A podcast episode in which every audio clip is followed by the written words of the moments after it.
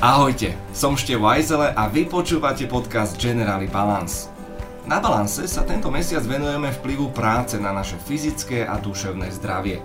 Poisťovňa Generali spustila jedinečné životné poistenie pre hviezdy kancelárie, ktoré je prispôsobené rizikám vyplývajúcim z práce v administratíve. No a k tejto téme sme si pozvali naozaj vedkyňu mimoriadne fundovanú, zároveň nutričnú terapeutku Petronelu Forišek Pavlovu, ktorá pôsobí v Národnom onkologickom ústave v poradni Nela Vita a zároveň je doktorantkou v Biomedicínskom centre Slovenskej akadémie vied. Ahoj, vitaj. Ahoj, teší ma, dobrý deň. Uh, Petronela, veľmi usmievavá, milá dáma a hneď úvodom sa chcem opýtať, lebo výživovým poradcom sa dnes bude to znieť možno trošku úražlivo pre niekoho, tak poved, je, je pomerne ľahké sa, sa ním stať a je ich pomerne dosť. Ale nutričný terapeut, na to asi potrebuješ aj nejaký špeciálny papier, že? Mm, áno, áno, určite áno. A, takže v podstate nutričný terapeut e, je nie úplne z pravidla, ale väčšinou vysokoškolsky vzdelaný človek, a, ktorý si teda prešiel aj takouto tou klinickou výživou, aj praxami v nemocnici, takže je v podstate e, pripravený pracovať aj v, teda v nemocnici s pacientami a celkovo s takouto liečebnou výživou. Ty si študovala v Kodani a čo ja mám naštudované, tak nutričných terapeutov u nás na Slovensku, no že vraj na jednej možno prstoch dvoch rúk by sme ich spoznali. Čo ťa vlastne fascinovalo na tomto obore, ako si sa ty k nemu dostala? Um, takže ja som v podstate tú terapiu výživovú študovala v Brne najprv na Masarykovej univerzite a potom som pokračovala do tej Kodane a to bola také, bol, bol to teda taký vedeckejší smer, čo sa týkalo, to bol vlastne odbor výživa človeka. Um, takže čo ma na tom fascinovalo, ani neviem, ja som to študovala už dávnejšie, teda myslím si, že nie som ešte tak stará, ale už mi to príde celkom dávno. A vtedy to bol naozaj taký uh, celkom nový odbor a bolo to také ešte veľmi na začiatku, um, takže myslím si, že možno aj to ma asi, asi na, na tom tak najviac zaujalo, že nás bolo ešte veľmi malinko a bolo to niečo, čo som dúfala, že bude nejakým spôsobom možno hudba budúcnosti, že týmto smerom. No a teraz je to už prítomnosť a myslím si, že mimoriadne atraktívna téma, sám som sa veľmi tešil na tento rozhovor rozhovor, lebo čo si budeme klamať, strava hrá podstatnú rolu v našich životoch.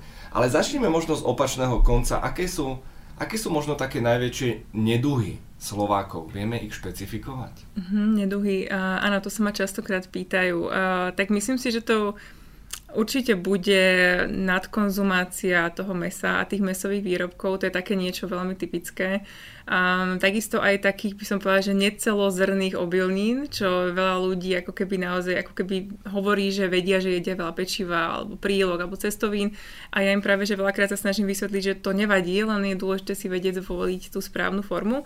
Takže myslím si, že toto, že ako keby ľudia konzumujú viac toho mesa, povedzme tých prílog, uh, na rozdiel od nie úplne dostatku tej zeleniny ovocia, ktorá naozaj uh, pomerne chýba. Uh, u väč- nie u väčšiny ľudí, ale skrátka veľa, skrátka veľa ľudí naozaj naozaj konzumuje malé množstvo. Um, a potom si myslím, že to bude určite aj ten alkohol, hej, častokrát spomínaný. a, takže treba, aby to odznelo, lebo vieme, že mm-hmm. to je v podstate rizikový faktor aj mnohých ochorení. prečo som sa zasmial, keď je to taká vážna záležitosť. Áno, ale samozrejme, že to je tiež jeden z problémov, hej, že u nás je nadkonzumácia takisto. A z tvojho štúdia Prečo to tak je? Je to dané historicky alebo regionálne? Isté, nie sme stredozemné more, Taliani, Španieli, olivový olej, ano. úplne inak fungujú ich cievy. Mm, teraz myslíš ten alkohol? A myslím najprv Alebo to mesko. Celkovo. Mm. Áno, ale aj to mesko. Uh, tak myslím si, že áno, že to v podstate tak bolo viac menej kedysi, áno, že vždy to tak bolo, že v podstate bolo to niečo, čo ľudia mali radi a k čomu tak inklinovali v tej strave. A aj ta, takisto predtým, neviem, či neboli celozrné povedzme obilniny, ale myslím si, že viac menej povedzme, keď sa spýtam možno po mojej babičke alebo detka, hej, tak ako povedia, že biely rohlík a to je ono, hej, že vlastne nevedia nejaké celozrné zrniečka, takže myslím si, že to je niečo, čo si tak nejak možno aj ľudia z rodín ťahajú aj do súčasnosti do veľkej miery, a pokiaľ to vlastne vidia doma. Takže myslím si, že také tie staršie stravovacie zlozvyky alebo návyky tam skrátka sú a že sa nejakým spôsobom prenášajú aj do sú- súčasnosti. A nie každého taký ten zdravší životný štýl ovplyvňuje do takej miery, že to vie nejakým spôsobom aplikovať v každodennom živote, že veľa ľudí má tie návyky od malička z rodiny a skrátka nevedia ich úplne zmeniť. A ľuďom a poslucháčom, poslucháčkam, ktorí teraz počúvajú, čo by bola taká tvoja prvotná, prvá, druhá, tretia rada, ako zlepšiť svoj jedálniček, svoje stravovanie, na čo myslieť? Hm, myslím si, že dôležité je, aby sa snažili ľudia stravovať Určite pestro, vyváženie a podobne, to sú také tie klasické uh, princípy. ale čo to znamená? Ale čo to znamená? Myslím si, že veľmi dô, také jednodu, jednoduchý princíp je, aby sa ľudia snažili jesť čo najmenej alebo menej spracovaných potravín, takých ako v tej najprirodzenejšej forme. A takisto teda minimalizovať aj tú konzumáciu takých tých, čo každý človek aj vie, takých tých nevhodných potravín, či už sú teda sladkosti, alebo slané pochutiny, alebo príliš tučné, povedzme výrobky, alebo veľmi spracované, alebo také tie jedlá z rýchleho občerstvenia a podobne. Takže toto sú také tie tie zásady, ktoré ale veľa ľudí ním takisto inklinuje, že nevie si ich úplne odpustiť.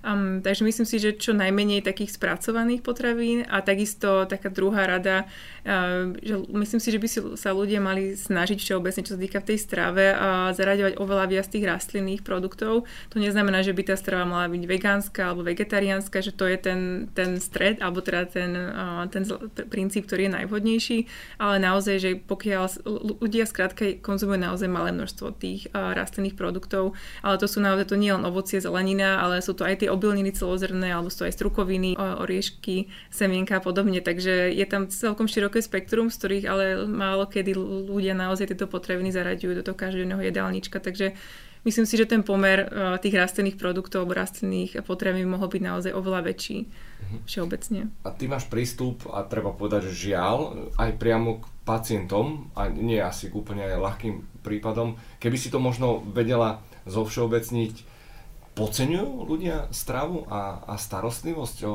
o svoje čreva? O svoje čreva? No, ako myslím o trávenie celkovo. Mm, o trávenie, myslím si, že, myslím si, že áno. Uh, áno, myslím, že určite áno. Záleží samozrejme kto, ale veľakrát ľudia vyhľadávajú tú pomoc alebo to poradenstvo, tú úpravu životného štýlu, až keď skutočne dojde k nejakému problému.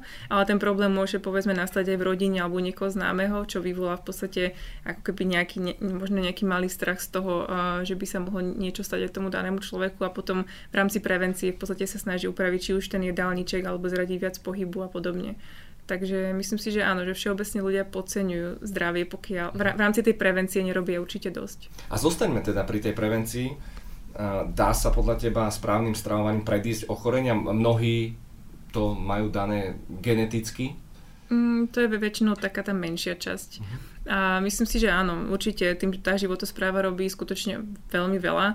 A či už ide aj naozaj o tie onkologické ochorenia, a ktorým sa tiež venujem, ale, alebo samozrejme aj obezita, áno, alebo nadvaha, obezita je riz, veľmi významný rizikový faktor mnohých ochorení, či už aj tých onkologických, ale aj kardiovaskulárnych, alebo povedzme toho diabetu, alebo nejakých iných ochorení. Takže určite, že je to preventívny faktor veľmi dôležitý v rámci mnohých ochorení.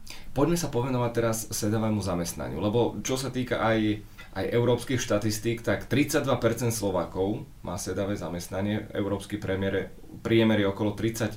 E, nie málo, určite sa to bude časom zvyšovať. Čo povedať k tejto skupine? E, snáď nie budúcich pacientov, ale, ale, ale spoluobčanov, lebo takisto to má určite svoje špecifika. Mm, určite áno. Mm, tak ja myslím, že do nejakej miery mám aj ja sedavé zamestnanie, alebo aj povedzme moji kolegovia. Mm, ale dá sa to určite samozrejme nejakým spôsobom nahradzať tým pohybom alebo aspoň tými prechádzkami alebo nejakým spôsobom navýšiť tú pohybovú aktivitu aspoň vo zvyšok toho dňa. Ale teda my sa aj v rámci toho biomedicínskeho centra, kde vlastne si robím doktorát, venujeme vyslovene fyzickej aktivite ako tej intervencii v štúdiách. Takže teda naši vedúci sú takí veľmi, veľmi stoja za tou pohybovou aktivitou, že to naozaj je liek na mnoho aj povedzme ochorení alebo na prevenciu ochorení. Um, takže ako tá rada, ja nie som teda odborník na ten pohyb, a, ale myslím si, že sa aj v rámci povedzme tej práce dá nejakým spôsobom hýbať, aj, že či už ísť po schodoch, alebo ísť na obed pešo, alebo nejakým spôsobom nejak častie, čas, častejšie a, vstať, alebo my keď nerobíme niečo povedzme okolo pacientov alebo v, laba, v laboratóriu, tak tiež sa hýbeme pri tom viac, než povedzme keď celý deň sedíme za počítačom a povedzme analýzujeme výsledky. Ideálny priestor pripomenúť životné poistenie pre hviezdy kancelárie od poisťovne Generali ktoré vás podrží aj v prípade, že vám bude diagnostikovaná napríklad cukrovka druhého typu s inzulínovou liečbou. Snaď sa tak samozrejme nestane. Chcel som sa k tomu dostať, že ako teda vyzerá v praxi tvoje sedavé zamestnanie a zároveň znalosti nutričnej terapeutky. E, ako si sa ty možno v tom celom posunula, že sedela si naozaj v tom labáku pri tom počítači a hopla, už by som mala nejako zmeniť prístup, niečo si zobnúť? Uh, viete čo, ja odkedy mám hodinky a tieto uh-huh. Apple Watch, tak odvtedy oni mi naozaj ma upozornia, že dlho sedím a vtedy si niekedy poviem, dobré, ale sedím v laboratóriu, mám v rukách nejaké vzorky a niečo robím, takže nemôžem zrovna vstať, ale je to možno také nejaké, ako keby, že si viac uvedomujem, že skutočne, že aha, už vlastne tak dlho sedím. Takže toto niečo, toto bolo určite taký impuls, kedy si potom poviem, že dobre, idem vstať, alebo idem sa niekam prejsť, alebo idem po niečo, alebo po tých schodoch. Um, takže myslím, že asi, asi toto. Um, a inak, inak sa chodím prejsť keď sa vrátim z roboty, aspoň so psychom a snažím sa viac športovať, keď mám na, na to čas, ale tiež to určite viac zanedbávam ako tú stravu, takže určite by som s tým mala tiež niečo viac robiť. Som si toho vedomá. takže to je ten prvý krok. Normálne, teraz som ti spravil výčitky, to nebolo môjim cieľom pre pána Ale je, je to tak, určite sa hýbem oveľa menej ako keď som hrávala basketbal vrchol, lebo to sa nedá ani porovnať. Si taká vysoká. Áno, áno. A poďme naspäť k tomu jedálničku, k tej strave. Ako štúdium možno zmenilo uh, tvoj život? Moju, moju stravu? Uh-huh. Alebo môj... Áno, tvoj prístup. Mm, určite, určite veľmi. A samozrejme v podstate pôsobím aj, aj v rámci výskumu, aj v rámci tej výživovej poradne a takisto aj v onkologickom ústave, takže určite aj to, že som v takom tom klinicko-vedeckom prostredí určite ovplyvňuje aj tie môj, aj celkovo moje aj stravovanie, aj aj tú životosprávu, že si uvedomujem tie rizikové faktory, že tak človek, myslím si, že čím viac vie, tým viac vie, čo sa môže stať. A aj teda negatívne, čo sa týka toho zdravia. Pokojne môžeš konkretizovať. A, ako, tak myslím tak, že človek si je vedomý uh, aj tých rizik, alebo samozrejme, keď človek robí na tej onkológii a vidí pacientov mhm. a rieši s nimi aj tú stravu, tak vie, že v podstate človek naozaj do veľkej miery to, ne, do veľkej miery to môže ovplyvniť, ale je tam určite miera, do akej to ovplyvniť skrátka nemôže. To, že sa môže niečo udiať zdravotne, takže, takže určite to robí skrátka samozrejme aj so mnou, so mnou veľa, že sa snažím čo najviac robiť aj čo sa týka toho stravovania, aby som mohla aj ja sama predísť nejakým zdravotným komplikáciám. Um, ale čo sa týka povedzme štúdia ešte na tom bakalárovi, kedy to vyslovene teraz sme boli študenti nutričnej terapie, tak myslím si, že tam sa určite to moje stravovanie začalo veľmi, veľmi meniť a upravovať, lebo naozaj to bolo o tom, že sme si študenti nosili krabičky na obedy, na varené jedlo, alebo sme si nosili desiaty olovranty, či už nejaké mrkvy, alebo nejaké jablka, alebo ovocie nakrájané a podobne. Takže určite to bolo, že to bolo také, myslím, že skupinová motivácia toho, aby keď to študujeme, aby sme to naozaj žili. Takže asi tak. A v rámci onkologických pacientov oni sú náchylní robiť možno výrazné zmeny, naozaj načúvajú tomu? Čo by mohlo pomôcť Mm, bohužiaľ sú náchylní na to robiť zmeny, ktoré si veľakrát naozaj prečítajú na internete, alebo sa dozvedia od známych, alebo kolegov, alebo kamarátov. Každý zrazu chce strašne pomôcť a každý zrazu chce uh, veľmi radiť, aj čo sa týka stravy, hlavne čo sa týka stravy, lebo zase čo sa týka povedzme liečby a podobných iných vecí nemajú veľmi čo ovplyvniť. Takže tá strava je taký jeden, myslím si, že bolo to, čo si myslia ľudia, alebo samozrejme doplnky stravy, druhá kategória, kedy aj známy a okolie sa snaží veľmi do toho ako keby zasahovať, čo veľakrát môže spôsobiť samozrejme nejaký, môže mať reálne nejaký ten neúplne dobrý dopad na pacienta, kedy v podstate niekedy, keď prídu pacienti do ambulancie, tak výra, povedzme výrazne schudnú, alebo naozaj, že veľmi, veľmi výrazne okresavujú ten jedálniček, veľakrát úplne bez nejakej ako značnej príčiny, hej, ako keby z toho pohľadu môjho, že to vôbec nie je nevyhnutné, či už vylučujú meso, ale akékoľvek, alebo tie mliečne výrobky, ale úplne povedzme všetky sladkosti, všetok cukor, múku a podobne a pritom to nie je skutočne na mieste, hej, že to nie je ani podľa v podstate nejakých evidence-based informácií, čo sa týka no, no, teda vlastne tej nutričnej terapie, že by to v podstate mali vylúčovať, a čo vlastne môže spôsobovať to, že potom pacienti výrazne chudnú alebo strácajú energiu, silu a môžu aj povedzme oddelovať liečbu kvôli tomu, že v podstate nemajú energiu alebo sa im znižuje imunita.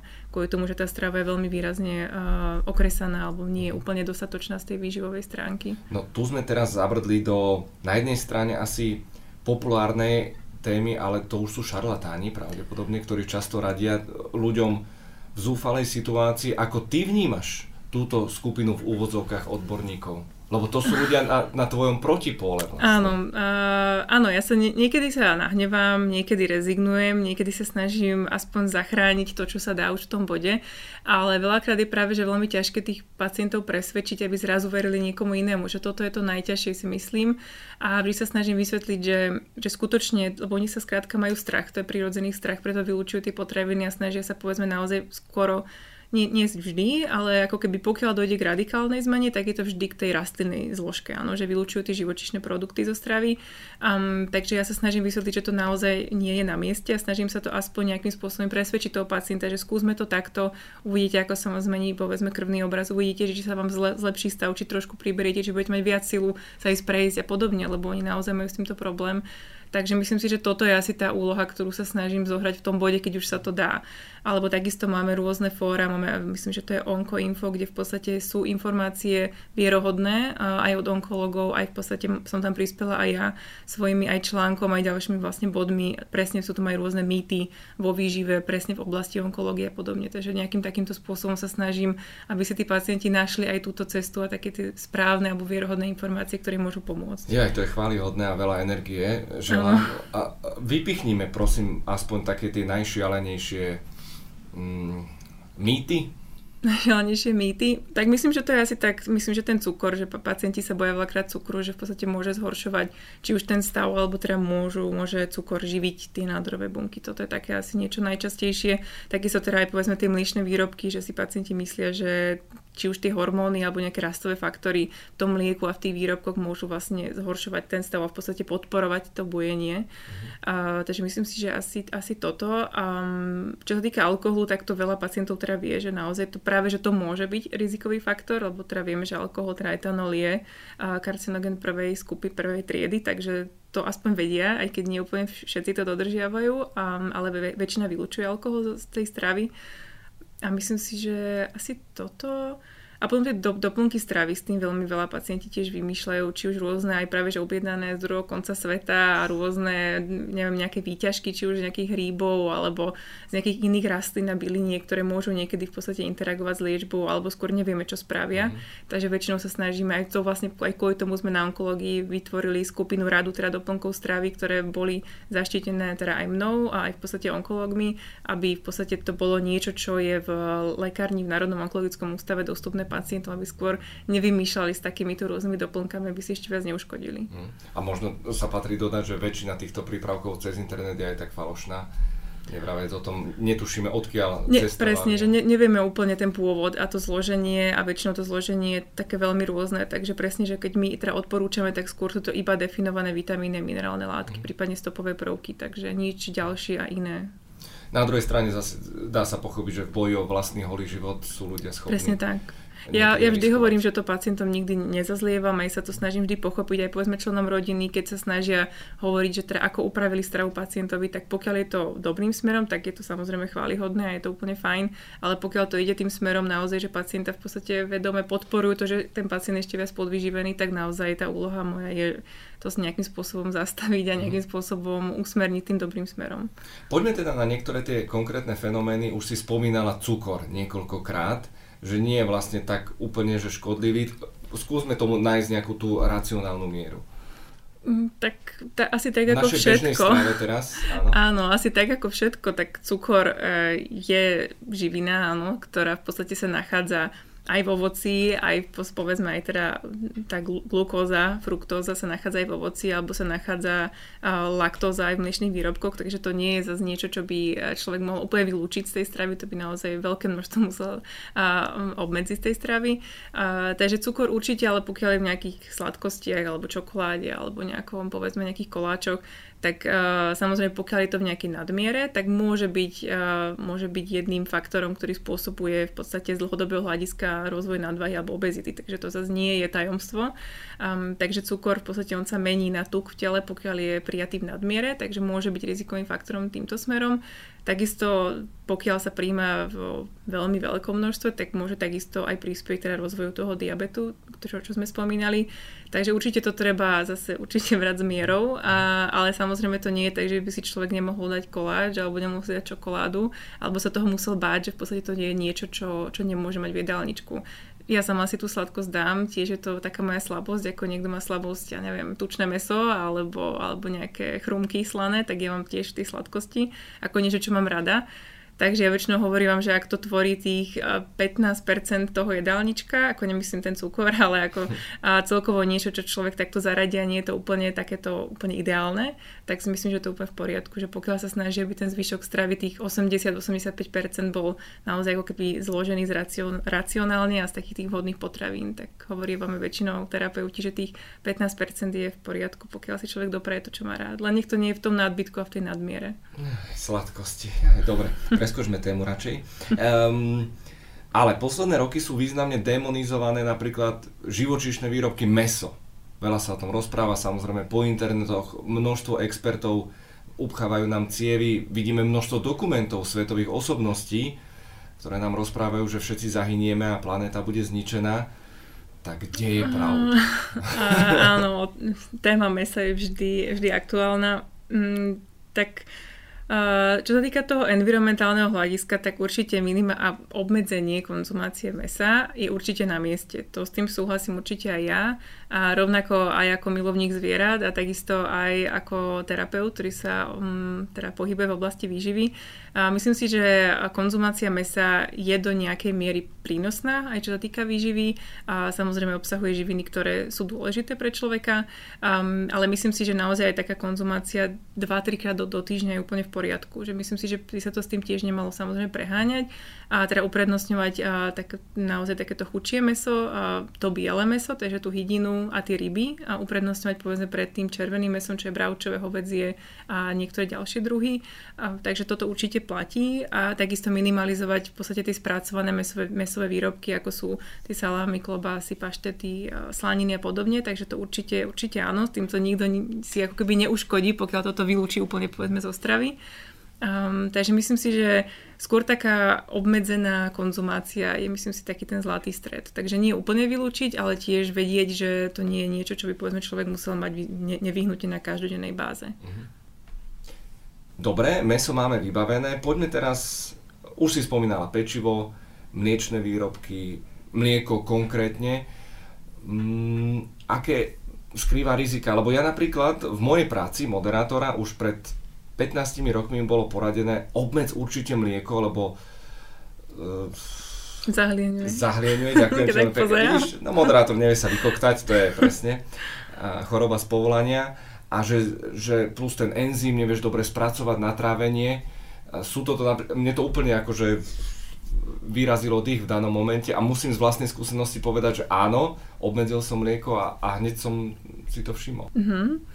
Tak otázka, s čím to súvisí. Ako niektorí ľudia samozrejme môžu mať teda intoleranciu na, na tú laktózu, takže naozaj ten enzym, ktorý štiepi a tú laktózu, uh, tak je teda vylúčovaný menej z tej sliznice, takže to môže spôsobiť, že niekomu tie mliečne výrobky neúplne vyhovujú, lebo skrátka to trávenie nevie úplne e- efektívne to mlieko a teda uh, ten uh, vlastne ten sacharid a nevedia v podstate naštiepiť.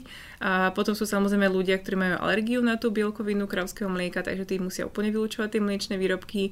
A potom sú aj ľudia, ktorí možno nemajú úplne uh, naozaj povedzme, že diagnostikovanú tú laktózovú intoleranciu, ale majú skrátka znížené vylúčovanie toho enzymu, takže môžu cítiť nejaký diskomfort po tej konzumácii skôr väčšieho množstva tých mliečných výrobkov. Um, ale myslím si, že taký fenomén, že by niekto kvôli tomu mal menej nádchu alebo že by cítil menej to zahlienenie, tak si myslím, že túto úplne tú súvislosť nevidím. Um, ale pokiaľ niekomu nevyhovujú, tak samozrejme ich môže vylúčovať. A, ale záleží potom, či ako keby ten príjem tých živín, ktoré poskytuje, po, po, poskytujú povedzme tie mliečne výrobky, vie potom nejak efektívne nahradiť niečím iným tej strave. Um, ale ja osobne mliečne výrobky konzumujem, nemám s nimi žiaden problém uh, a ich samozrejme dávam do jedálničkov, či už onkologickým pacientom alebo iným pacientom, ktorí ich do, do, tolerujú a ne, nerobia problém. A myslím si, že sú dobrým zdrojom aj teda toho vápnika, ale aj ďalších povedzme minerálnych látok ako fosforu alebo aj vitamínu D. Takže ja nevidím úplne dôvod, prečo by to človek mal povedzme paušálne vylúčovať. Um, ale samozrejme tiež je dôležité upozorniť na to, ktoré tie mliečne výrobky, lebo tiež niekto si môže myslieť, že povedzme nejaký, um, nejaký puding čokoládový s nejakou šláčkou je mliečný výrobok, ale je síce, ale samozrejme to nie je úplne tá forma mliečného výrobku, ktorú by sme chceli z toho výživového hľadiska pravidelne do tej stravy zaraďovať. Takže Skôr by to tak všeobecne mali byť také tie neochutené, teda čisté biele a ideálne aj tie fermentované mliečne výrobky, ktoré v podstate môžu aj súvisieť s tým mikrobiomom, že podporujú v podstate uh, tú početnosť tých baktérií v tom črevnom trakte. Takže určite, že to má svoje benefity aj tá konzumácia mliečných výrobkov. No a poďme teraz do samotného obchodu. Ako má bežný človek uh, zistiť a vedieť, že toto je, toto je kvalitný mliečný výrobok? Lebo citlivosť na cenu je jedna vec, Mm-hmm. Vidím teraz zľavu, že vidím jogurt za 70 centov a možno ho uprednostním oproti tomu za 2,50, ale v skutočnosti svojmu telu... Mm-hmm. Treba, pokiaľ človek takto sa snaží vybrať povedzme ten správny mliečný výrobok, tak sa treba pozrieť na to zloženie, lebo pokiaľ je to biely jogurt, ktorý obsahuje mlieko a k tomu sú v podstate nejaké tie, tie kultúry, a teda tie baktérie pridané, tak tam nie je úplne o čom, hej, že či už to je taký jogurt alebo onaký, ale samozrejme to záleží od toho zloženia a takisto aj v podstate od toho obsahu tých živín, lebo tiež sú niektoré povedzme biele jogurty, ktoré sú také, buď sú teda nízkotučné, alebo sú také trošku tekutejšie a nie, nie úplne každému to vyhovuje. A potom sú také tie nie, niektoré, povedzme toho gréckého typu, alebo ten skýr a podobné, tohto typu, ktoré sú zase také hutnejšie a sú veľmi bohaté na ten, na ten príjem bielkovín a neobsahujú skoro žiaden tuk, povedzme, tak to sú tie, ktoré ja tak nejakým spôsobom uprednostňujem, a čo sa týka tých mliečných výrobkov, takže myslím, že toto skôr, to zloženie a takisto aj to, čo je tam obsiahnuté, hej, že či tam teda sú ešte nejaké pridátne látky, alebo či je teda ochutený ten jogurt a podobne. Takže si toto skôr je také dôležitejšie, ale či už to je biely jogurt takej značky alebo za takú cenu alebo onakú, tak pokiaľ naozaj biely jogurt iba s tými jogurtovými kultúrami, tak nemalo by tam úplne byť nejaký obrovský rozdiel. Potom už iba v tej značke. Uh-huh. Poďme prosím na jednu samostatnú tému, lebo ja mám miestami pocit, že žijeme v dobe intolerancii.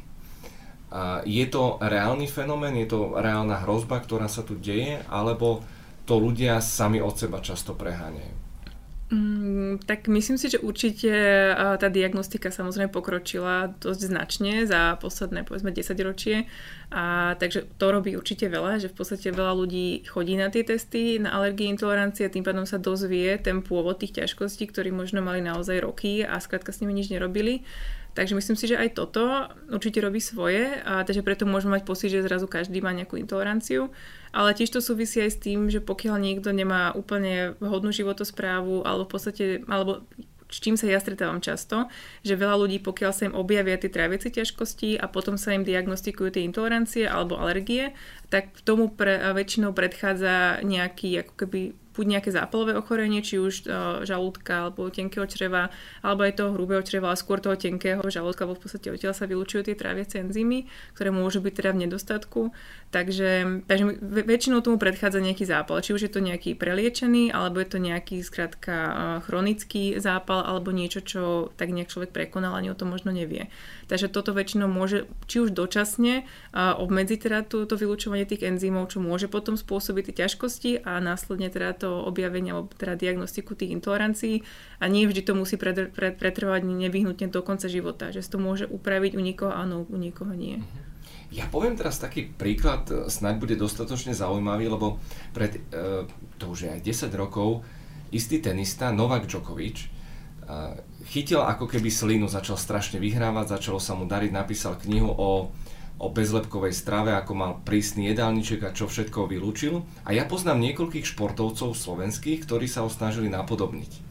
Vrátanie jedného fantastického futbalistu, ktorý najprv prešiel na, nazvime to, vegetariánsku stravu a neskôr na vegánsku. A on v priebehu roka úplne stratil všetko, v čom bol dobrý v rámci, v rámci športového prejavu, či to bola rýchlosť, výbušnosť, aj keď si to sám teda nepripúšťal. Je toto taký možno strašiak aj pre bežných ľudí, že experimenty s vlastným telom bez toho, aby ste mali nejakú diagnózu, môžu byť značne mm. zbytočné alebo môžu priniesť úplný opak toho, čo čakáte? Um, do istej miery myslím, že áno. Ono záleží, čo človek vylúči. Pokiaľ niekto vylúči povedzme iba lepok, tak zase taký obrovský rozdiel povedzme v tej výžive to nespraví. Ano? Mm.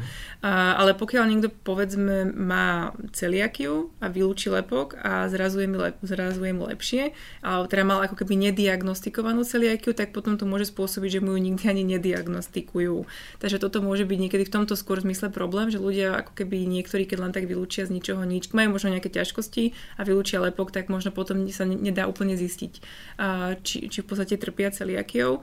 Ale pokiaľ ide povedzme o takéto už radikálnejšie a teda obmedzenia, alebo teda extrém, extrémnejšie formy stravovania, ako je povedzme to vegánstvo, tak to už je skutočne veľmi radikálny skok z toho, pokiaľ niekto dlhodobo, alebo teda celý život a, sa stravoval pestro a zradila všetky potraviny.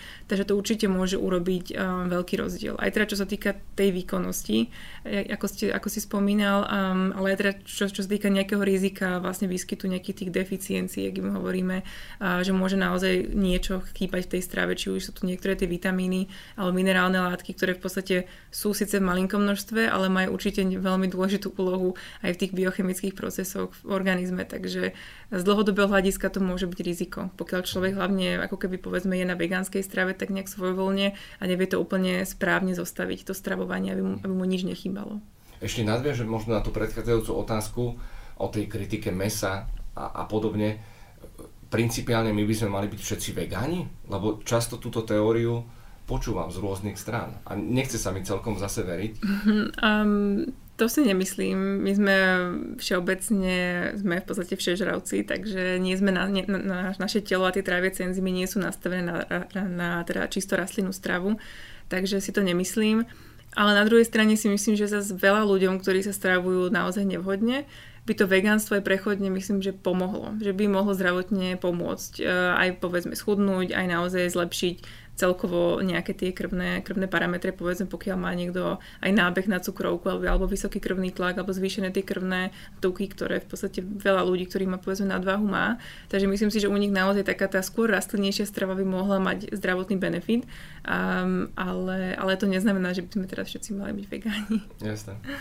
Pristavme sa ešte pri tom komplexnom spoločenstve, ktoré žije v našom tele, pri mikrobiome. Hmm písali uh, ste o ňom už článok aj pre Generali Balance, ktorý veľmi mm-hmm. odporúčam, a skúmate jeho prepojenie s kognitívnymi funkciami. Čo hovoria najnovšie štúdie v tejto oblasti? Áno, to sa snažím teraz e, zapracovať aj do článku, aj do tej dizertačnej práce. Uh, on post- ukazujú to, že tam nejaký súvis môže byť. Samozrejme tých štúdí nie je ešte strašne veľa, takže je to na takých začiatkoch, preto sa tomu aj, aj venujem, že ma to samú veľmi fascinuje. Ale môže tam, je to v podstate tá os ako keby čre, čreva a mozgu, alebo teda taká tá súvislosť, ako môžu, ako teda môže mozog ovplyvňovať cez ten enterálny systém v podstate črevo, a tú peristaltiku a takisto aj vylučovanie teda nejakých hormónov alebo nejakých ďalších látok. A ukazuje sa, že teda aj ten mikrobiom, že to môže nejakým spôsobom vplývať aj na to zloženie alebo na, na tú početnosť. A takisto teda naopak, že tie baktérie, oni v podstate vylúčujú látky, ktoré sa potom dostávajú cez ten črevný trakt v podstate ďalej do krvi a môžu teda prechádzať tie látky aj do toho mozgu, takže môžu ovplyvňovať aj tie kognitívne funkcie. To je ako keby taká jedna z tých hypotéz, ktorú sa snažia teda rôzne veci po svete potvrdiť alebo vyvrátiť alebo teda vidieť tie ďalšie súvislosti medzi nimi. A v tvojom výskume to teda zatiaľ vychádza, že hypotéza bude potvrdená? A do nejakej miery áno, určite sú tam nejaké, nejaké súvislosti, aj teda čo sa týka nejakých tých biomarkerov, povedzme teda tej kognície, takže vychádzajú tam nejaké súvislosti aj s tými špecifickými baktériami, ktoré sledujeme. Takže verím, že áno, teda niečo sa tam črtá určite. O, držíme palce. Ďakujem. E, ešte ma veľmi zaujíma, keď príde za tebou klient alebo pacient, čo by za nutričnou terapeutkou, ako vlastne vyzerá také, také sedenie? Vy riešite jeho treba že riešite konkrétne krvné testy. Ako, ako ty vlastne usmerňuješ toho človeka? Mm, tak to záleží, že či je to teda, samozrejme mám, ja im, ja im často hovorím klienti, pacienti, mi sa to veľmi prelína, lebo pre mňa pacient je každý, kto má akú, akúkoľvek, uh, ak, akýkoľvek zdravotný problém, takže či už je to na tej onkológii alebo aj v tej mojej vlastnej poradni. Uh, ono to v podstate prebieha tak, že teda je tam samozrejme nejaké to meranie, pokiaľ je to teda osobne, uh, meranie teda telesného zloženia a potom teda ako keby odoberám takú tú anamnézu výživovú, takže sa pýtam na všetky zvyklosti, A takisto teda na tie ťažkosti, pokiaľ človek, teda ten klient alebo pacient má nejaké zdravotné ťažkosti, tak väčšinou si spravidla donesú teda aj kopie tých správ od lekáru, aby som do toho mohla viac nahliadnúť, aj teda do tých výsledkov, povedzme krvných odberov, alebo takisto aj tých výsledkov alergií, intolerancií. Takže toto určite je súčasťou toho, tej konzultácie a potom v podstate zistujem presne, ako, ako prebieha ten celý deň aj s tou stravou, alebo čoho, ako keby, ktoré sú tie problémy, čo si je sám ten človek vedomý, že robí zle a čo by chcel sám napraviť. A potom v podstate súčasťou toho sú nejaké odporúčania, aj teraz slovné, a potom takisto aj písomné, alebo prí, prípadne teraz zostavenie nejakého toho stravovacieho plánu. A ešte čo sa týka samotnej teda, teda stravy, platí pravidlo, že máme jesť keď sme hladní, alebo treba si to nejako kontinuálne naplánovať? Mm, tak uh, ono samozrejme tá pravidelnosť tam je dôležitá. A pokiaľ niekto povedzme ráno nestíha, alebo čo teda je čas, častokrát sa stáva, že ľudia povedzme vynechávajú ranejky, potom nestíhajú, majú nejaký neskorší obed, a potom v podstate dobiehajú tú stravu na večer, že sa povedzme prejedajú večer, tak to určite nie je taká, taká tá správna schéma toho stravovania. Um, ale tiež neznamená, že keď niekto uh, sa cíti plný alebo skrátka nemá, alebo celý deň sedí a nemá tú potrebu povedzme ísť na obed, tak nemusí teraz na, na silu ísť na obed, lebo je, ja neviem, 12 hodín a všetci idú, tak na silu musí ísť aj on. Ale to tiež neznamená, keď pôjde, že to nejak vadí. Uh, ale záleží to veľmi od toho životného štýlu, pokiaľ aj niekto športuje, tak prirodzene potom skonzumuje konzumuje povedzme viac, ako keď niekto celý deň iba sedí. Um, ale myslím si, že pokiaľ niekto nie je hladný, neviem, to ako ja tiež sa stravujem 4 krát denne, aj keď nie som vždy hladná, takže to je asi individuálne. Takže, takže ale určite hlad nie je zlý, hej, nie, niekedy cítiť hlad nevadí tiež. Fasting je jedna z tých trendových záležitostí Áno. sú dobré, zlé? Uh, fasting, ako pokiaľ niekomu vyhovuje, tak fajn, ale fasting určite nemôže byť o tom, že teraz, uh, ja neviem, ako je väčšinou, teda čo sa snažia dodržiavať je tých 16 k 8, že teraz 16 hodín hľadujú, alebo hľadujú ľudia, hej, že nejedia a potom tých 8 hodín do seba nahádžu horom dolom, tak to určite není, hej, ten, tá, tá správna forma fastingu. Takže ja väčšinou hovorím vám, že záleží veľmi o to, čo tých, akože 8 hodín, kedy teda ľudia si vraj dovolia niečo zjesť, čo je potom to, ako keby, ako vyzerá tá strava tých 8 hodín, ale tiež si myslím, že nie je úplne ako keby správny vzťah k jedlu, keď niekto si zakazuje povedzme niečo zjesť na raňajky, len pretože si myslí, že ešte nie je ten správny čas, lebo ešte neubehlo 16 hodín, že toto asi do nejakej miery môže byť rizikové, čo sa týka povedzme poruchy príjmu potravy u niektorých nejakých ľudí, ktorých to môže byť rizikovejšie, takže ja by som s takýmito vecami nejako neexperimentovala, ale tiež to nie je niečo, čo nemusí niekomu fungovať, ak mu to neovplyvňuje povedzme vzťah k jedlu. Uh-huh. A ešte ma veľmi zaujíma, v rámci presne toho sedavého zamestnania, keď treba niekto rozmýšľa nad tým, že by chcel upraviť svoju váhu, že by chcel zhodiť. A teraz OK, musí zostať v robote dlhšie, nevychádza mu to na fitko, znamená to, že treba raz daný deň mal by upraviť stravu, že by mal mať nižší príjem, lebo tá rovnica príjem, mm-hmm, výdaj, výdaj. kalórií tak pokiaľ to je pravidelne, áno, pokiaľ naozaj, že každý deň je dlho v práci, každý deň dlho sedí a nemá vôbec čas na, na nejaký ten výdaj fyzickej, teda výdaj energie fyzickou aktivitou, tak určite by mal tomu prispôsobiť aj ten príjem stravy, lebo samozrejme potom môže dochádzať k tomu rozvoju nadvahy alebo obezity. A, a, ako teda, keď človek povedzme každý deň naozaj má možnosť sa hýbať. Takže asi záleží, do akej miery je to pravidlo, že nemá vôbec čas sa hýbať a keď je to len sem tam, že niekedy ostane dlhšie v robote, tak si myslím, že zase by nemusel radikálne teraz upravovať tú stravu. Na úplný záver ťa poprosím nejaké tri zlaté rady nutričnej terapeutky. Ako lepšie vybalansovať svoj život? Um, no, tak myslím, že by to bolo určite to, aby sa ľudia nebáli uh, stravovať sa aj zdravo, alebo teda tak vhodne, lebo veľa ľudí sa toho bojí, že si myslia, že to znamená, že teraz skončia iba na šalátoch. A, a inak to je super myšlienka. Ľudia sa boja je, stravovať sa. Áno, že sa boja, že to je niečo, čo bude veľmi obmedzujúce a veľmi, povedzme, neúplne chutné, alebo nie, áno, že, si, že myslím si, že sa boja, že sa budú musieť príliš obmedzovať čo veľakrát práve, že naopak moji klienti sa čudujú, čo všetko môžu povedzme konzumovať a povedzme zároveň aj chudnú, alebo že naozaj, že čo všetko je vlastne súčasťou tej, tej normálnej, bežnej, aj zdravej stravy. Takže myslím si, že toto A potom takisto sa myslím, že veľmi črtá viac a viac uh, aj to, aby vlastne ľudia mali taký ten zdravý vzťah k jedlu, aby naozaj sa nebali zdať aj niečo, čo majú radi, aj niečo sladké, aby ako keby naozaj tam sa neprehlboval taký ten zlý vzťah ku strave, aj taký ten strach zase naopak zjesť niečo nezdravé, hej, že to je zase ten, ten druhý, uh, druhý smer, že ľudia sa boja, že si dajú teraz koláčik a teraz musia ísť behať, hej, lebo že bože môj, dal som si koláč.